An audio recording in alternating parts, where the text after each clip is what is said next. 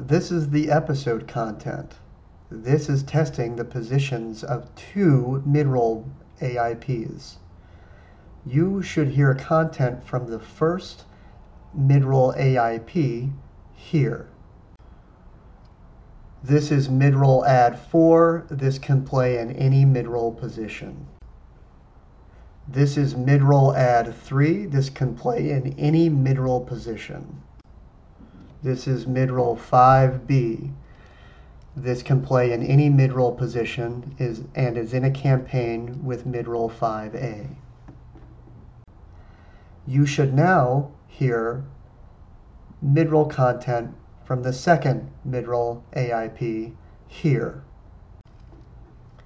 This is mid-roll ad 5A.